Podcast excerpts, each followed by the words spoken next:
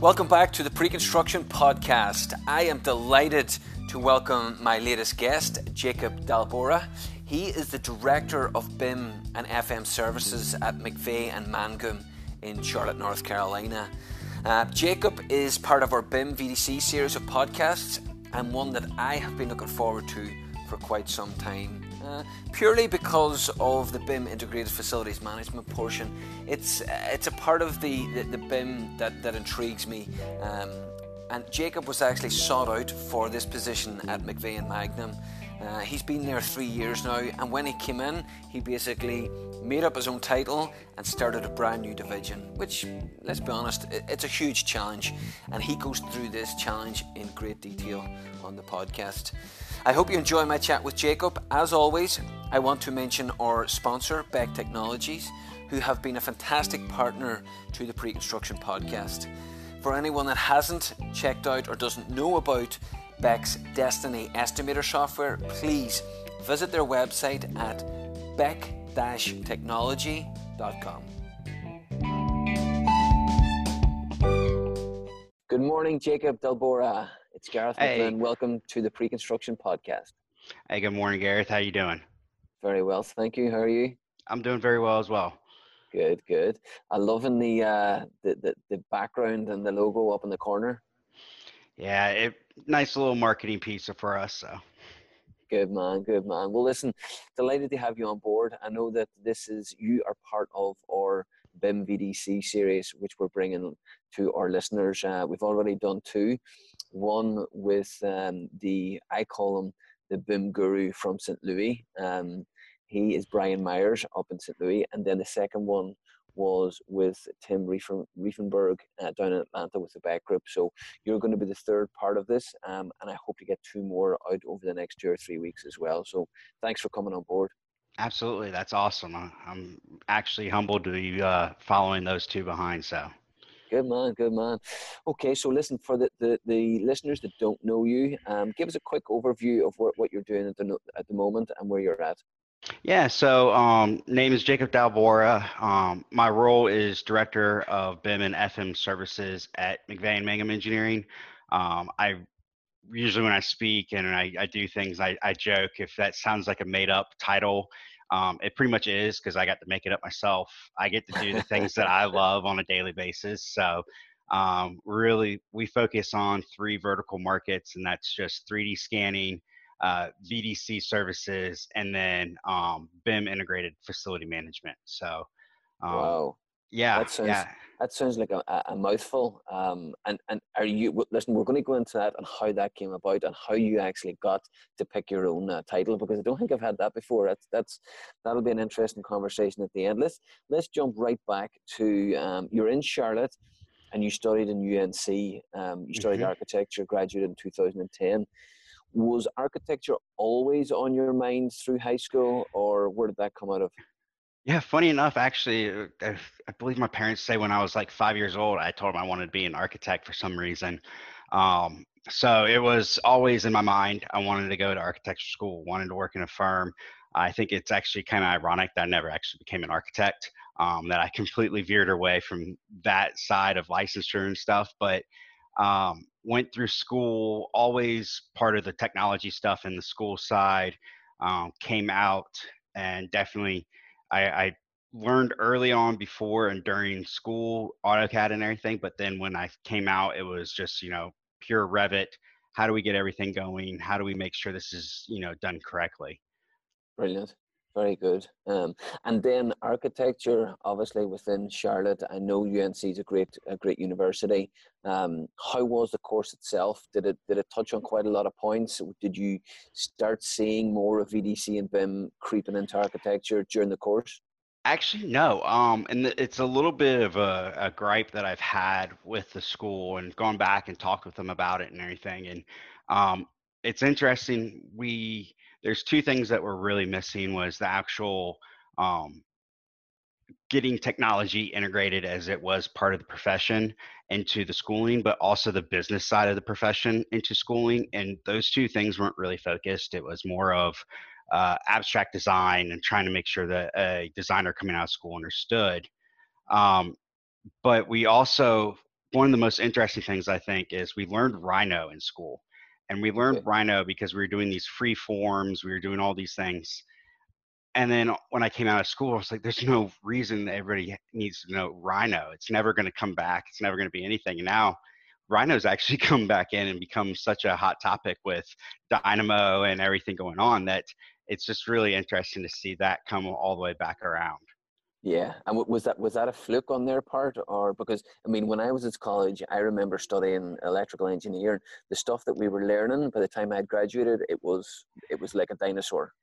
It it was a fluke on their part, but it was mainly because Rhino was free, and yeah. it could be used for 3D printing. So we okay. could absolutely do a bunch of freeform shapes, cut it up, and actually do laser um, cutting with it, or put it to a 3D printer and use it in a 3D printer. So okay, very good. It's yeah. very interesting. Very good. And then during your your your graduating at UNC, did you work um, at some summers, do interns throughout the, the, the okay the college? Yep. Give us an idea of how important that was and, and who that was with. Uh, so it, first, it was with this group called the Wilson Group, and uh, little five main architectural firm. You could wear flip flops to the office. It was a culture that was amazing. Um, but they did a lot of the stuff at the Charlotte Douglas Airport. They're actually now the main one of the main designers for the airport, and so it was really cool to kind of really get integrated into this process that I saw. But then all of a sudden, the buildings that were built or pieces that were made. I'm flying out of Charlotte Douglas every other week now, seeing these things that I was able to do when I first came out. It's really cool. Very good. So you're basically picking up all the mistakes that was made um, yeah. But or or the issues that we ran into during construction. And I remember, and I'm like, why were we having a problem with that? That's you know exactly. It makes it makes perfect sense now. Right. Hindsight's a wonderful thing. Um, good, yeah. I mean, that's that's one thing that, that I'm I'm hearing a lot of, whether whether it be estimating, pre-construction, BIM, VDC, um, is the importance of the internships and, and working and putting your your education and what your your book learning into practical use every day. Um, and then you did uh, you did a couple of internships, um, and also I wanted to talk to you about your Autodesk certifications. Yeah. When did you do them, and, and how how were they? How important was it for upskilling? And, and give us an idea of what it's like um, working with Autodesk and, and on their, their their certifications. Yeah, um, I I got into um, BIM technologies real deep and heavy when I, I joined RPA Design. Um, I was already into it and everything, but really kind of started diving in. And the Autodesk certifications were more of, all right, I want to make sure that um, as we talk to other clients or other people in the industry as part of this firm, they understood that we knew what we were talking about, that we had that credibility. Um, and really, I mean, if there's if you go through a lot of those certifications back then and a lot of my friends in the industry now, we we've all gone through this, and it was really good back then. It was really neat to see, um, especially when BIM was either you know people were doing it or not doing it. Who you know who can you trust when they say I know how to do BIM? It worked really well, um, and it actually was a pretty difficult test because there was a couple questions that you really had to understand the programs to actually pass that test. So it was good to see back then and everything. I actually haven't kept up on it now. It's, it's interesting to me. I haven't gotten certified again in recent years.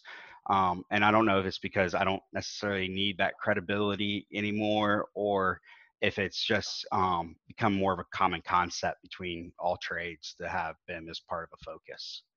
Yeah, and I think that's one of the things. Obviously, with COVID, it's a key thing now. People have got a little bit more time in their hands. They're mm-hmm. asking me, "What should we do? Well, how should we upskill ourselves? How should I get myself ready for when, when this? How, how do I make myself stronger or more attractive as a candidate?" Um, so, would you recommend Autodesk? Yeah, I mean, obviously, if you're looking for a job and you're able to go and get those certifications, it's not going to hurt you, right? I mean, be yeah. able to have that on there, that does say it. I mean, personally, I mean, I've even hired people that have come in and said, "Oh yeah, I've done that all the time. That's great." And when you sit them in the chair, it's like six months of trying to explain to them what they were telling you they already knew. Um, yeah.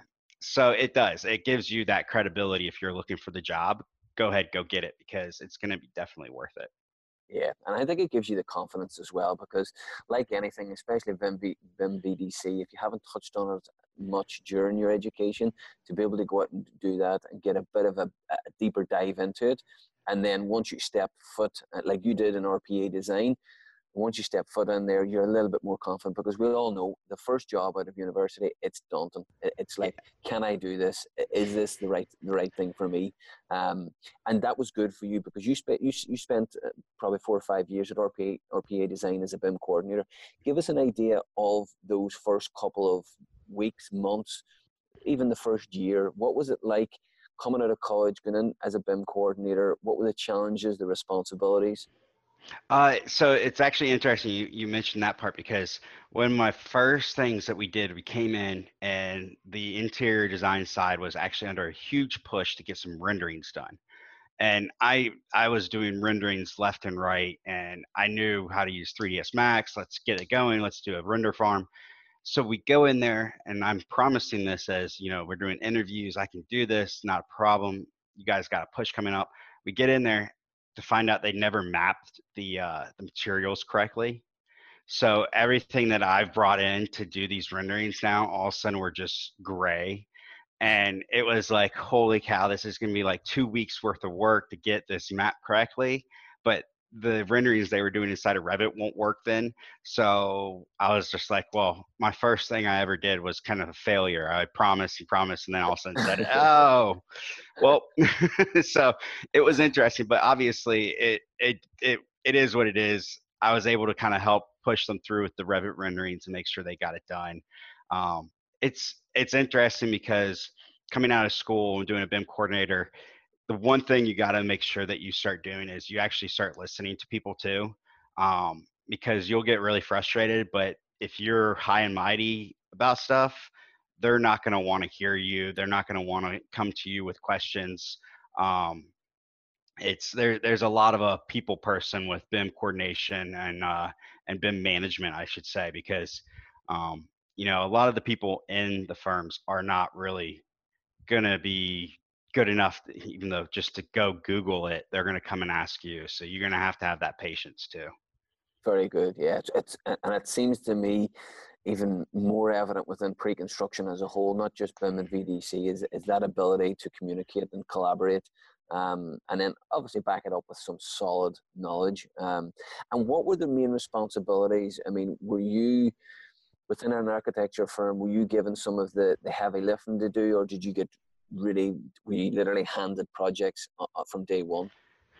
Uh, yeah, actually, um, really did. You know, it, it's an interesting concept because I think if you talk to a lot, um, and actually Brian Myers mentioned the the um, conference BILT, which is basically you go there and you have probably your top 500 to 800 BIM managers in the world between coordinators, VDC groups, and you start talking to everybody and there's a common theme that everybody was in architectural practice.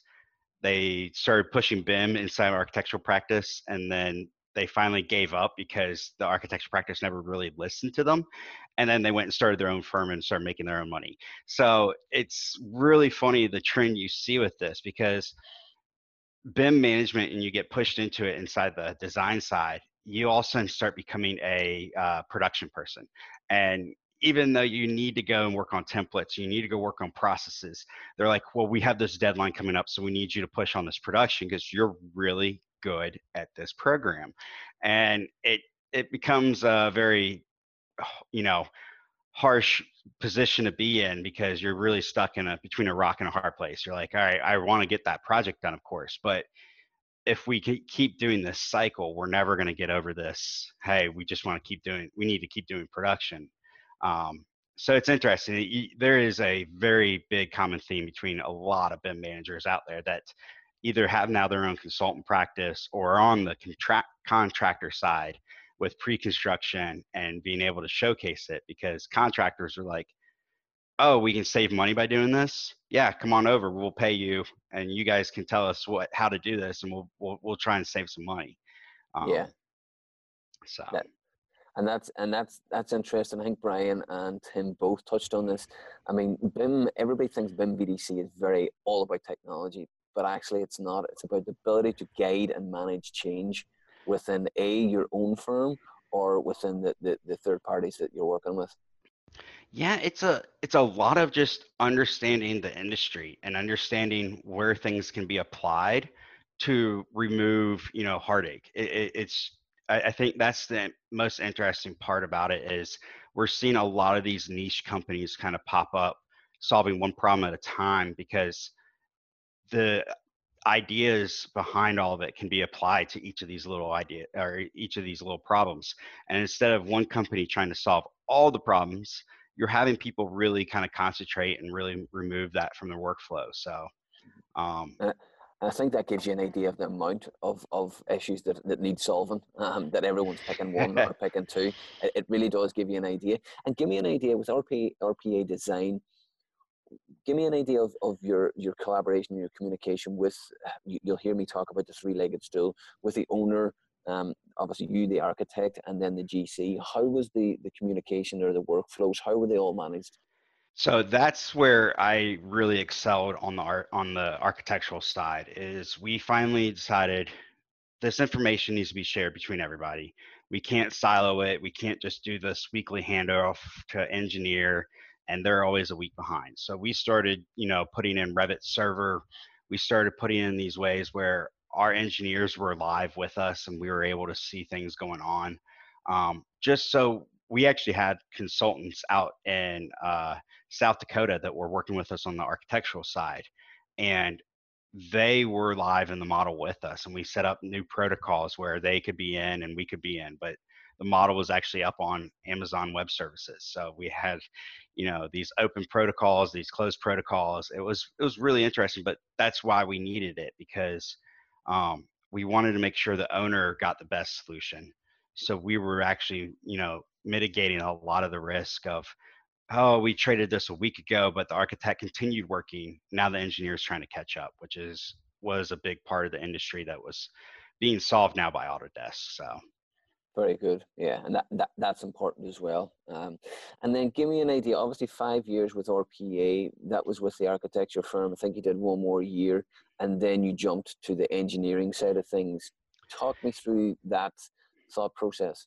So during RPA's tenure, I actually had a moment where I started beta testing a lot of programs, um, part of the BIM side of what we were doing.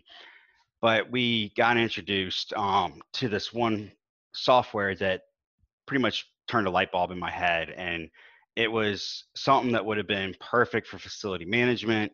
Um, it was the perfect handover, perfect delivery process. And um, Phil Read, who is head of Enscape now, um, or actually is just pushes Enscape, he's head of Read Thomas Consulting, introduced this to me. We flew out to Portland, beta test it, and it was incredible technology. From there, I was like, holy crap, we got to solve this facility management issue. So the whole time I was doing this, I actually created a business unit inside of RPA called RPA Pulse. It was focused on BIM FM.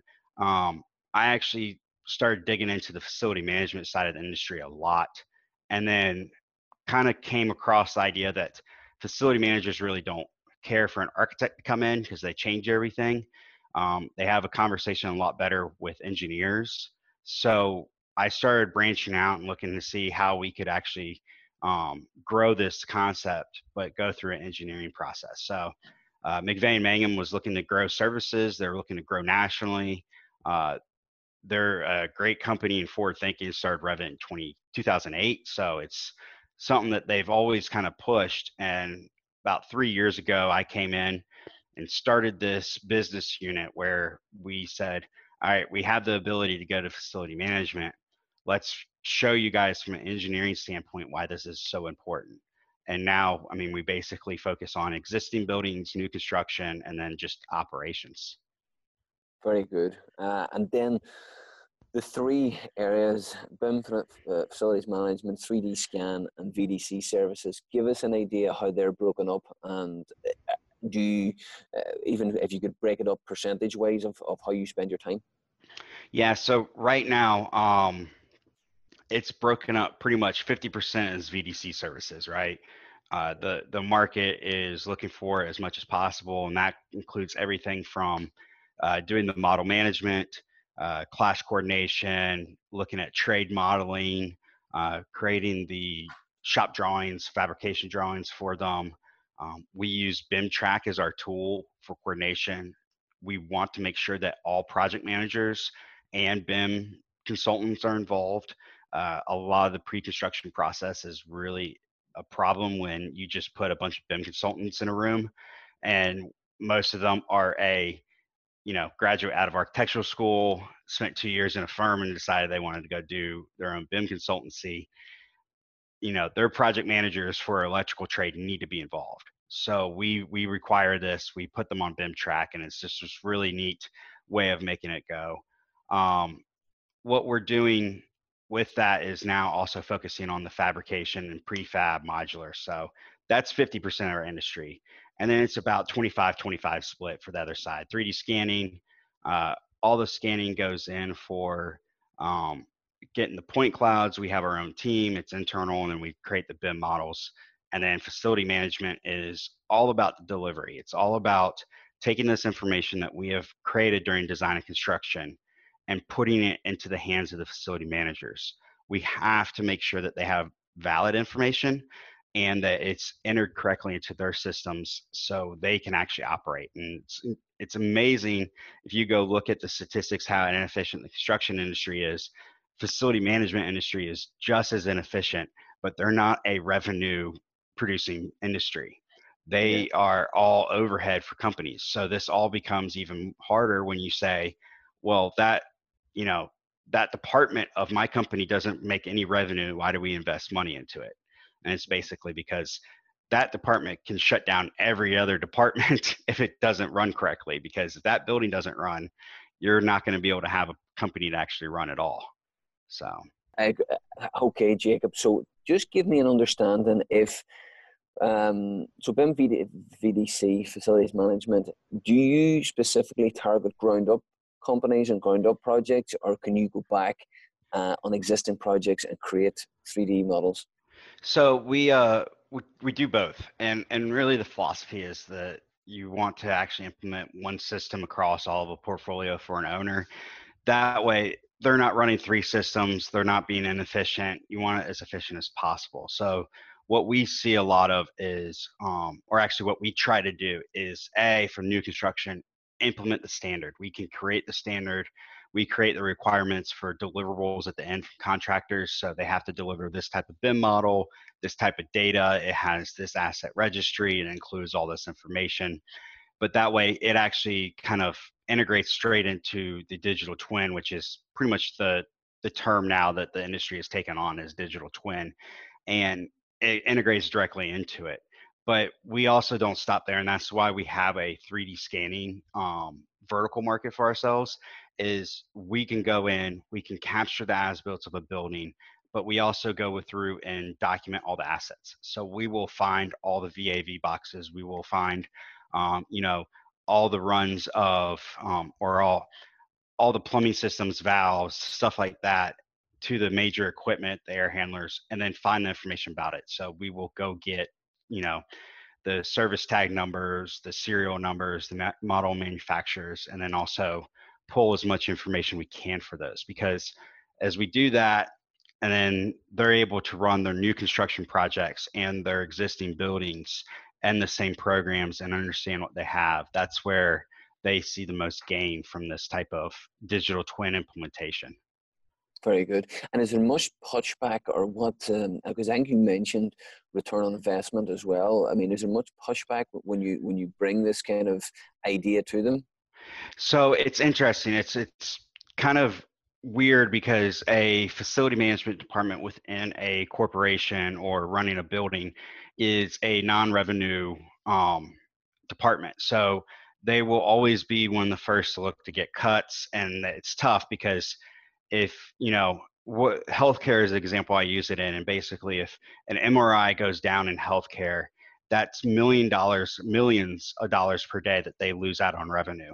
Um, so there's you know special systems that MRI must have to remove the um, you know exhaust from the MRI. So if that malfunctions, their department is responsible for those million dollars per day going out. So what we see is, you know, risk mitigation, the same way contractors use BIM as risk mitigation, remove issues from field before they find them in the field. Um, we try to solve it that way. We're trying to reduce, you know, what could go wrong in the future and really, you know, hurt the company from making revenue. Um, also, we do see ROI in sense of you have an operating budget. It costs this much to operate this building we can actually reduce that because we're removing inefficient processes we're removing eh, um, you know invalid data in there so it actually is seen as an roi but it's also hard to sell it because they don't have revenue they just have budget um, yep. so what we're trying to do is really get them to understand this but the new construction process also allows us to implement that standard every time you have this new project, go ahead and start making that deliverable, start handing it over. Um, and we've actually gone in and done almost a master plan scenario. We've looked at whole campuses and said, all right, you're going to renovate these areas in the next three years. Don't worry about capturing any of the information. When those renovations happen, that's when you want that deliverable. These are all existing, nothing's going to happen to them.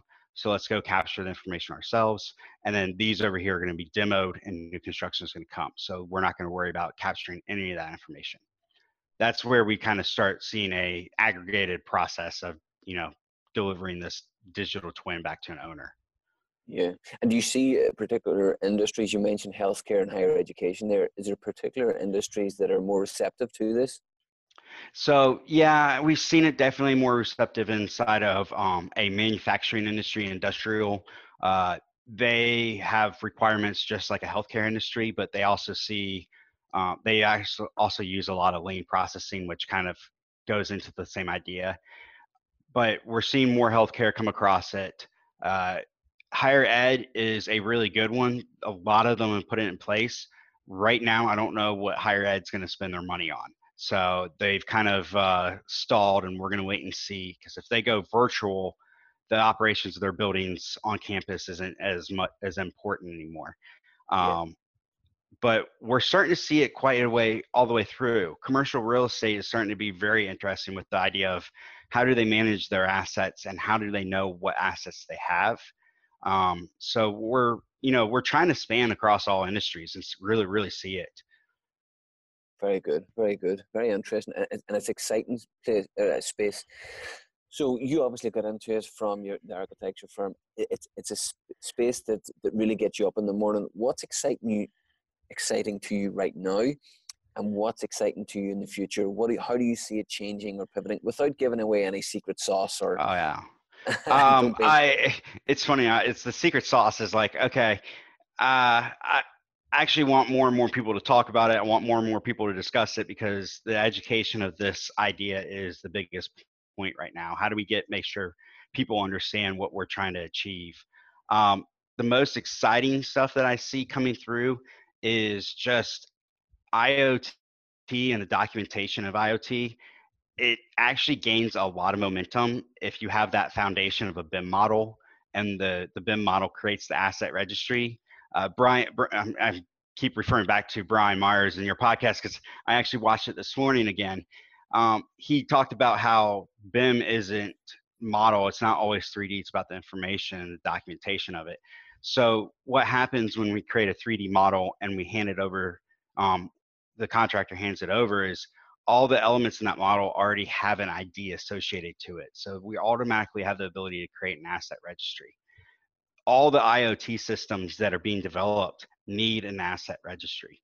So now we have basically created the you know foundation that this air handler ID is this, and it will be the same ID for your BAS system, your you know lighting system, your energy management system, and now we're removing the inefficiency of data you know migration. It's you're not having to repeat data integration over and over again. So that's really exciting because the the two are kind of starting to converge and and become one and more and more, I think COVID is actually starting to push IoT forward because there's an idea now of how do we remotely facility management.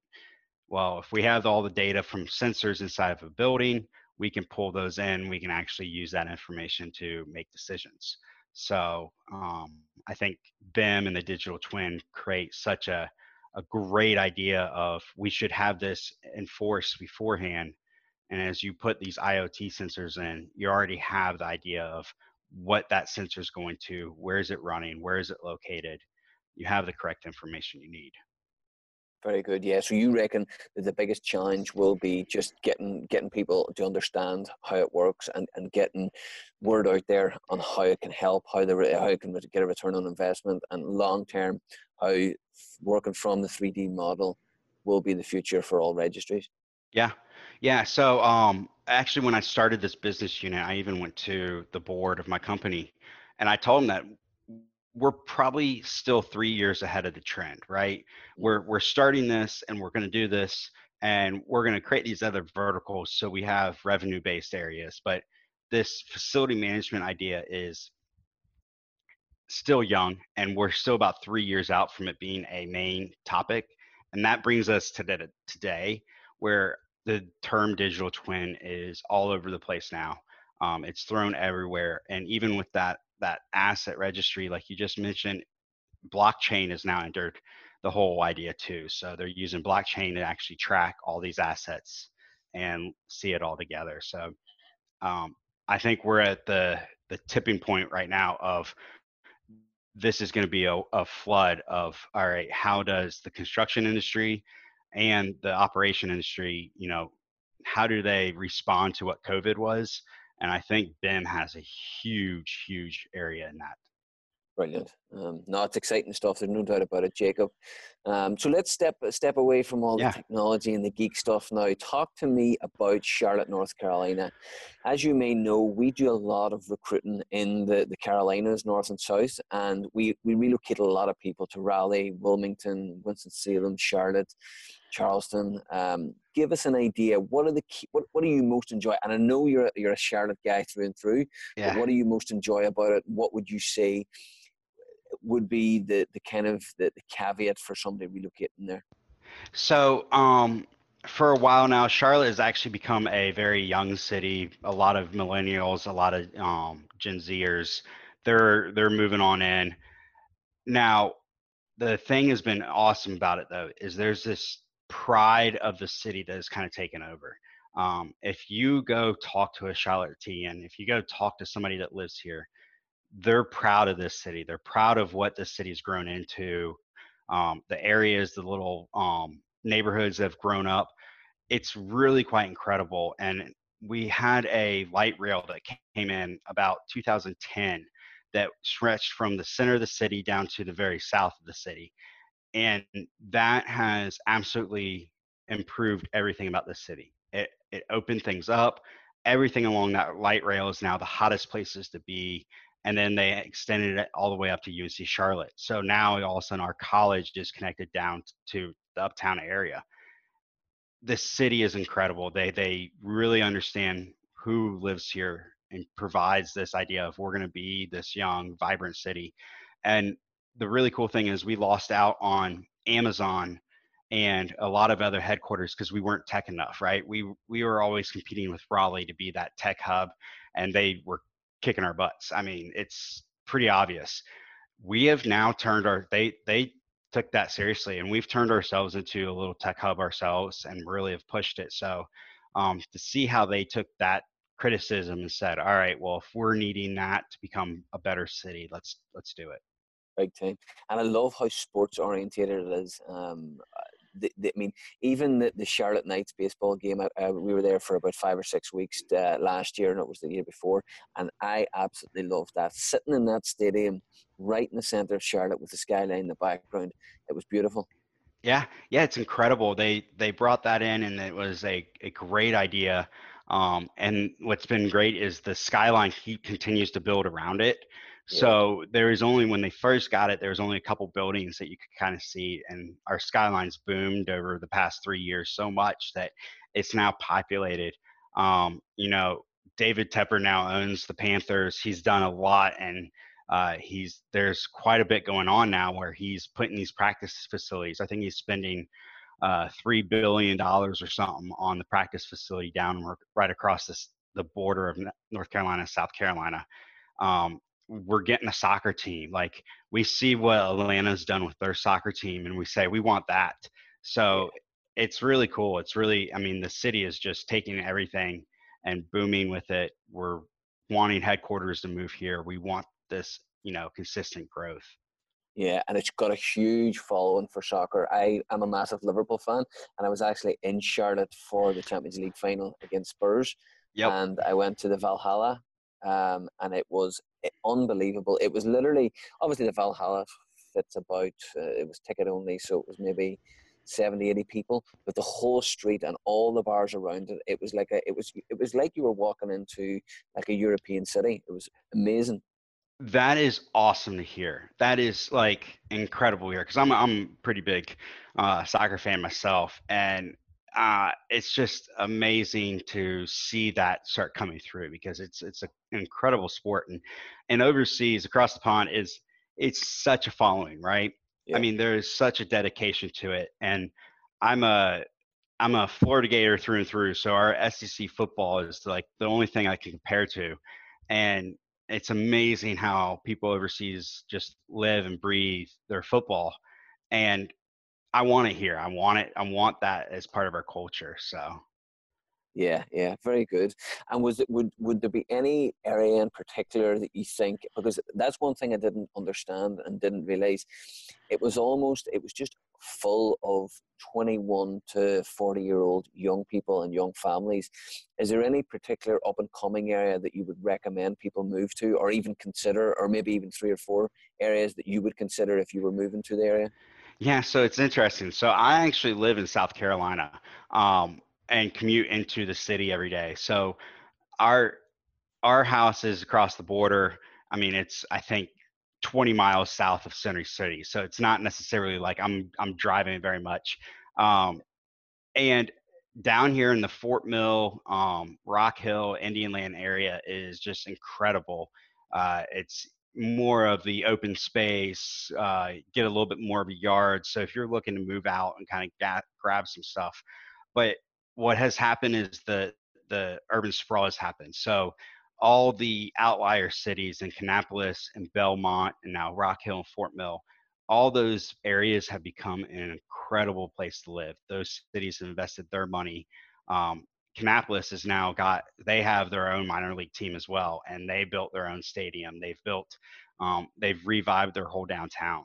So it's it's really cool to see the growth of what we have here now you know spreading out to those cities and allowing them to grow as well brilliant. Love it. Yeah i mean uh, uh, i'm a big fan of it. If it wasn't for my wife i would be i would move to charlotte. She, uh, she's a, a city girl and she doesn't want to leave. Um, but just before we, we wrap up jacob um, is there any advice that you would give your younger self um, that's maybe someone's either in high school or in, in, in university at the moment or in college that is considering BIM VDC is there a particular area that you think they should go into? Should they do architecture first and then branch into BIM VDC? What, what sort of advice would you give? So this is this is interesting because I'm on the facility management side. I see a lot of construction. I don't see university as necessarily a, a must. Um, I actually see quite a bit of the need for us in the fields to actually have people there. But one, I would say learn construction.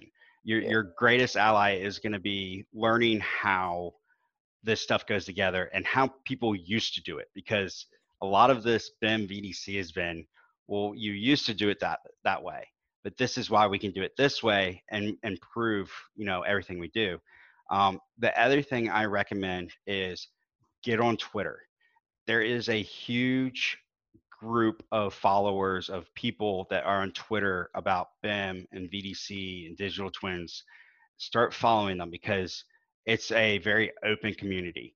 Very, very open community. We share secrets, we help each other solve problems. You're going to learn so much more than just trying to Google something, but if you sit there and read through these people and watch them, I mean, as soon as you follow one, you'll see the conversations start fo- popping up, and um, it's incredible. I, I I've actually learned much more myself from just being on Twitter and having these connections. So um, I highly suggest if you're younger looking for that, and then also don't hesitate to reach out because, like again, we're a very open community. We want this to grow. We want younger people to come in and push it even further. So we're willing to invest our time into you know helping other people grow as well. Love it. Yeah, great advice. And was there anybody, Jacob, when you were growing up, any influencers, any mentors that that really helped you and guided you through uh, into where you're at today?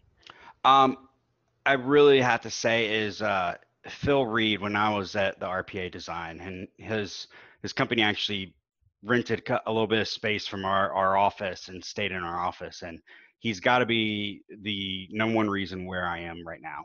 Um, the information that he introduced me to, the people he put me in front of, and he got me the ability to start speaking on stage at certain events. And um, everything about that is I've taken as even from his way of business and working with others, I have learned from and used it within my own. So I kind of owe just about everything to Phil Read.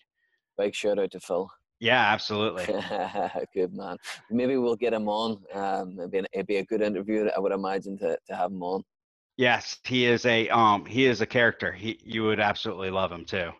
Good man, good man. Well, listen, Jacob, thank you very much. Really appreciate your time. I think it's been a great insight into not only the architectural side of things, but also how you've pivoted into the facilities management side, um, obviously on the engineering side, and that that to me is crucial to, to get out there to, to, for people to understand that this is this is a part of the, the construction um, the construction ecosystem but also it's going to be a really important part of it. So thanks very much for your insight. Hey gareth thank you so much. Uh, this is awesome and, and keep it up. This has been a great podcast. I i've loved every single one of them so far so thank you very much for having me. Have a great day jacob. Speak to you soon. All right thank you gareth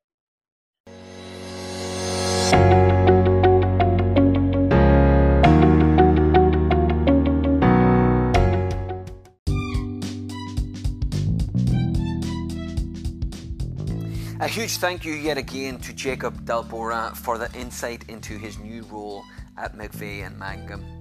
It is yet again proof that if you really enjoy a certain part of your job, keep studying, researching, and throwing yourself at it.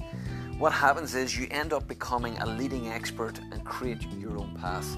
Jacob has done just that. He now finds himself running a division in a leading engineering firm because of his dedication. That was the third episode of the BIM VDC series. So you haven't caught the first two, please do. They were with Brian Myers, the BIM guru from St. Louis, and Tim Riefenberg, the BIM manager at Beck Group in Atlanta. As always, folks, please share the podcast on your preferred social media platform and stay tuned for more episodes.